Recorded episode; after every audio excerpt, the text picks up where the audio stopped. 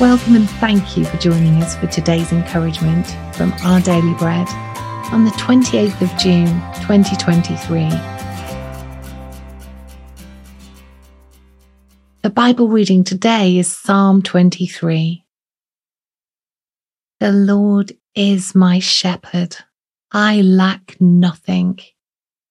He makes me lie down in green pastures. He leads me beside quiet waters. He refreshes my soul. He guides me along the right paths for His name's sake. Even though I walk through the darkest valley, I will fear no evil, for you are with me. Your rod and your staff, they comfort me. You prepare a table before me in the presence of my enemies. You anoint my head with oil. My cup overflows.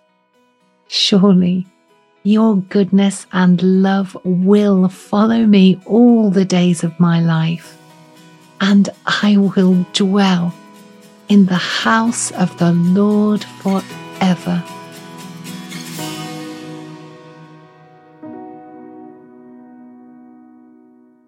Today's article, titled When You're Lonely, was written by Karen Huang. At 7 pm, Hue Lang was in his kitchen, eating rice and leftover fish balls. The Chua family in the flat next door was having dinner too, and their laughter and conversation cut through the silence of Hue Lang's unit, where he had lived alone since his wife died. He'd learned to live with the loneliness over the years. Its stabbing pain had become a dull ache. But tonight, the sight of the one bowl and pair of chopsticks on his table pierced him deeply. Before he went to bed that night, Hue Lang read Psalm 23, his favourite psalm. The words that mattered most to him are only four syllables.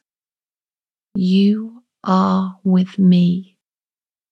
More than the shepherd's practical acts of care towards the sheep, it was his steadfast presence and loving gaze over every detail of the life of the sheep that gave Hue Lang peace. Just knowing that someone is there, that someone is with us brings great comfort in those lonely moments. God promises his children that his love will always be with us and that he'll never leave us.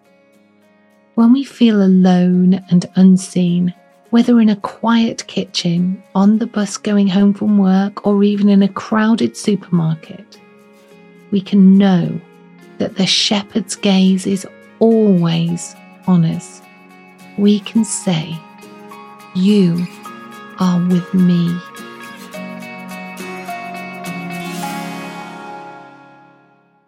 Let's pray.